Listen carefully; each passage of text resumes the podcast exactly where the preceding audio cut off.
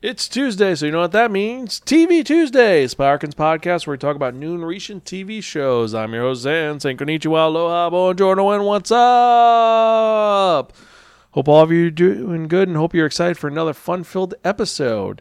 If you want to check out any of our earlier episodes, you can check them out at www.spirekin.com or on Twitter, Facebook, YouTube, Spotify, Stitcher, and various other social media sites. Just type in Spirekin in the search bar, and I guarantee you find us one way or the other.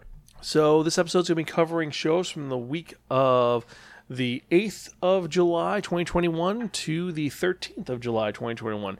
Now, if you've never listened to this podcast before, how we do things is first we have our non-spoiler section where we try to be as spoiler free as possible. Then after the music, we have our spoiler section where we do deep dives on each of the episodes and our thoughts inspiring theories. But with that in mind, let's actually get to this because we've got three shows to talk about, and I am excited to talk about one of them really bad.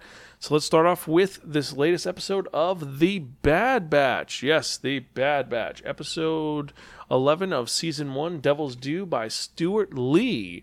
Now, this is an episode which takes place on Ryloth, the home of the Twi'leks, and deals with resistance leader Cham Syndulla, who publicly supports the Empire, but his old friends are kind of against it. And this is a Bad Batch light episode that focuses on a major character from Star Wars Rebels. We're talking about Hera. So this is why she became part of, well, the rebellion.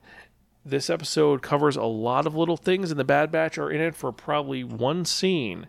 But what happens in this episode? Well, I can't say because it, a lot does happen, but it sets up a lot of politics and more importantly than that, it has us show how screwed up Crosshair has become. Is it one of the better episodes of Bad Batch? Well, honestly, I don't think it is. I think it's one of the poor episodes because this was probably like a season three episode, not a season one. We're still trying to get the group together and understanding them. This is setting up just a lot of fan service. But speaking of fan service, well, we'll get to that in a little bit. Uh, so yeah, We'll talk more about this in the spoiler section, but it's worth checking out. But if you have not watched Rebels, you're not going to understand why this episode is so important. So, anyway, now we're on to Lego Masters Season 2, Episode 4. After a week break, we're back with one of the coolest challenge ever. The contestants have to build a floating Lego build that's suspended on one single Technic brick that is suspended in the air. Now, it has to have a story and multiple details, and halfway through the build, it they revealed that they're going to be doing the golden brick, and I've got to say the designs in this episode were well, really good. The loser deserved to lose because theirs looked terrible, but the second loser definitely didn't deserve to be up there because it was beautifully done. It's just they're nitpicking now. And the winner, well, wow, that was intricate and beautiful. Uh, the show is cool. I am not liking the fact that it is skipping every other week. So it's like, here's a week, then we have a break. Here's a week, we have another break. Like last week, we had a great episode, and now this week, we're having another skip until the 20th. So, yeah, it's getting a little annoying. But despite that, the show is an excellent show to watch. I'm excited to see who's winning and who's losing, and then we got to figure out what we're going to be watching next. But now let's get to the show that I am excited to talk about. We're talking about Loki Season 1, Episode 5 Journey into Mystery, directed by Kate Herron. The penultimate episode of the first, well, the first Loki story, and I've got to say, wow. Um I really can't say much without getting into spoilers, but let's just say, due to what happened in the last episode, Loki finds himself amongst some very familiar and actually very different company. We've got some great cameos, we have tons of Easter eggs, and more importantly than that, this sets up a lot in the show. I've gotta say, there's a lot of questions, and I want to talk about this so much, but we're going to have to wait and see. So if you have not watched this episode, you are, well, you are, you should not be listening to this. Uh, otherwise, go watch it and then we'll talk.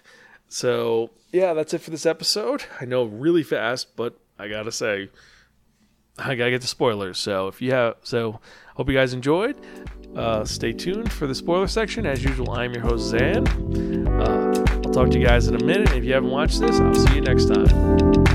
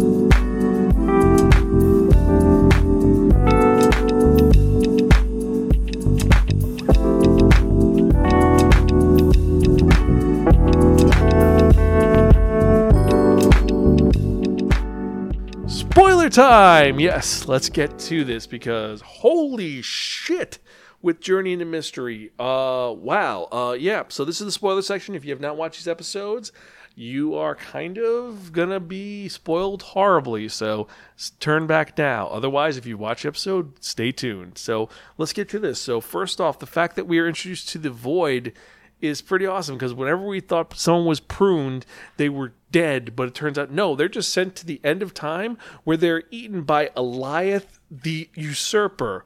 That is some nerdy Easter egg stuff. The, oh, and also, we have to say this first off before we get any further. There was the freaking Thanos copter. Holy shit, the Thanos copter. I've been waiting to see that for a long time, and seeing the Thanos copter crush it there, I'm like, yes, I've been vindicated. One of the truly nerdy moments in comic history. Thanos in a helicopter trying to get the cosmic cube from Hellcat and Spidey, and then at the end of the episode, after he's defeated, the Mad Titan is arrested by the police and taken into a paddy wagon to jail.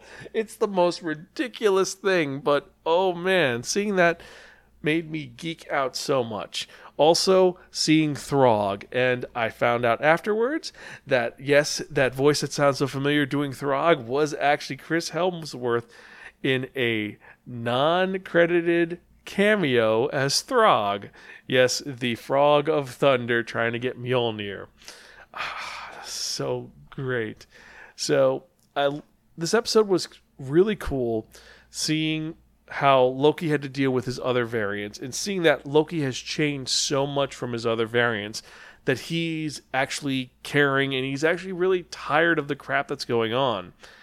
How he's a little more calm and the only other Loki that's like him is classic Loki who I got to say seeing Richard E. Grant as Loki. At first, you're like, he looks ridiculous, but by the end of that episode, you were so sympathetic with him as he sacrificed himself to save Sylvie and Loki as they fought Alioth.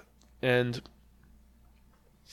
oh man, this there's so much to talk about, and I'm like, I don't know where to go. I'm like, it's so much like one we find out that the TVA's true creator is hiding beyond the void and Alioth is guarding him.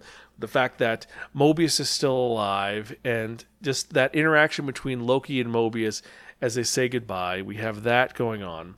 We have the whole clusterfuck of what happens with all the Lokis as they get into a fight. And I gotta say, classic Loki is the most awesome Loki, but the one who stole the show is Alligator Loki, especially that scene when you see Alligator Loki just bite President Loki's hands off, and you hear Tom Hiddleston give that super, like, oh my god, my arm is gone scream. It was so great. Oh, this episode was so.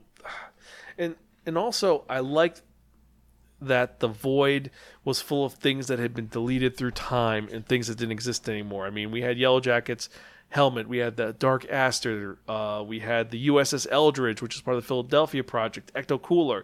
There's the mystery game, the Polybius, which there's so many rumors on that. I mean, it's been talked about for years, but the fact they included that was like, that is some super nerdy stuff.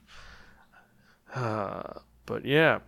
Uh, what else? We had uh, Sylvie start to get through to Renslayer, and Renslayer totally betrays her, which we totally expected and seeing Miss Minute trying to stall for time. That was something. Something's up with Miss Minute. I don't know what her deal is, but she seems more than what she is. She's not an AI. She's not a program. She's something else. But uh, we're gonna have to wait and see what her deal is. But oh, there's so much else to talk about. I mean, seeing him come. Oh, the Gruenwald on the um, on the pizza cars, which is for uh, Gruenwald, the comic artist.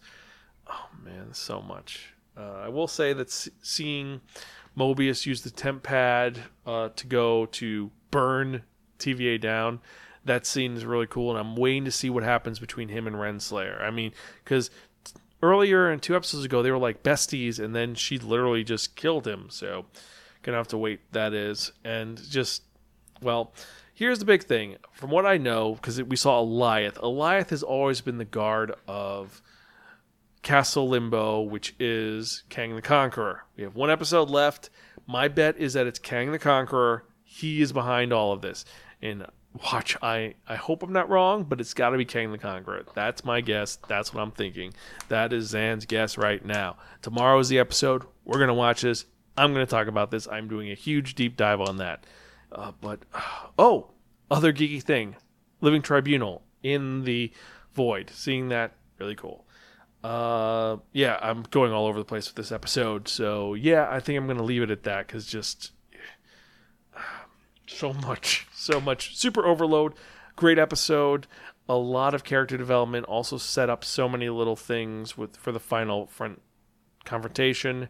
Also, we know that Loki now has more powers than he thought and seeing how how powerful classic Loki is shows that they can be that amazing. And seeing that Loki has evolved so much when he doesn't get involved in that fight shows that Loki has changed so much from that first episode, being that petulant brat and seeing where he's going. So maybe he'll have a complete turn by the end of this show. Who knows? So now on to the uh, Lego Masters. So Lego Masters uh, first off, the winner, Mark and Steven, I was kind of shocked that they won because Zach and Wayne made a full six foot tall whale on one Technic brick. Zach and Steven just made a floating dwarf uh, butterfly thing. So, yeah, there was that. Meanwhile, the bottom two, we had Randall and Sarita, who I've wanted gone since the first episode. I mean, their story was was crappy. They made what they did is they made a hot air balloon, which could be really cool. But their hot air balloon looked terrible. Their story was dumb. And let's be honest, they didn't seem like they were working well together. It just, they were on two different wavelengths. Now, the other two, Natalie and Michelle, made a beautifully designed knit display. It looked like hair and moss and looked amazing. It just they said, "Oh, it just covered too much," and that it's detrimental because I want Natalie and Michelle to last a little longer. But Uh, yeah, so that is Lego Masters. And now on to Devil's Due. And yeah, so what happens is that um, uh, Cham Syndulla gets framed for the murder of Orn Free-Taa at the end of the episode because he's supporting the new Imperial refinery. And it turns out that his lieutenant uh, takes Hera to retrieve him, retrieve weapons from the Bad Batch, the one seen, and then Crosshair tracks him arrests Hera for treason. And then they frame him, and it just becomes a whole mess. And Hera escapes, but yeah, this episode dealt with so many little political intrigue with this and how Twi'leks are getting screwed by the Empire, and also the machinations of the Empire and what they're willing to do in order to get what they want. It's making them so much worse. It also gives more motivation for Hera in the series on why she hates the Empire so much. I'm curious as if this is where it's going to be just this, or if we're getting another part. I don't know. But the ending is she escapes, and that's it. It feels like it's not finished yet. So, yeah. That is the episode for the day. Um, so, yeah, because tomorrow is the finale for Loki, and let's be honest, I want to see what happens because they have now conquered Alioth and they're going to the castle. What's going to happen? Who knows? Will Renslayer defeat Mobius or will Mobius get his revenge or will he make buddy buddy with them? What is going to happen? Who knows? Let's wait and see how this all ends. Anyway, remember to like and subscribe. If you like what we do, support us on our Patreon. Help us create more fun content for you to enjoy. And as usual, I'm your host, Zan. I'm Gonsville. Catch you guys next time and keep watching TV. I'll see you later.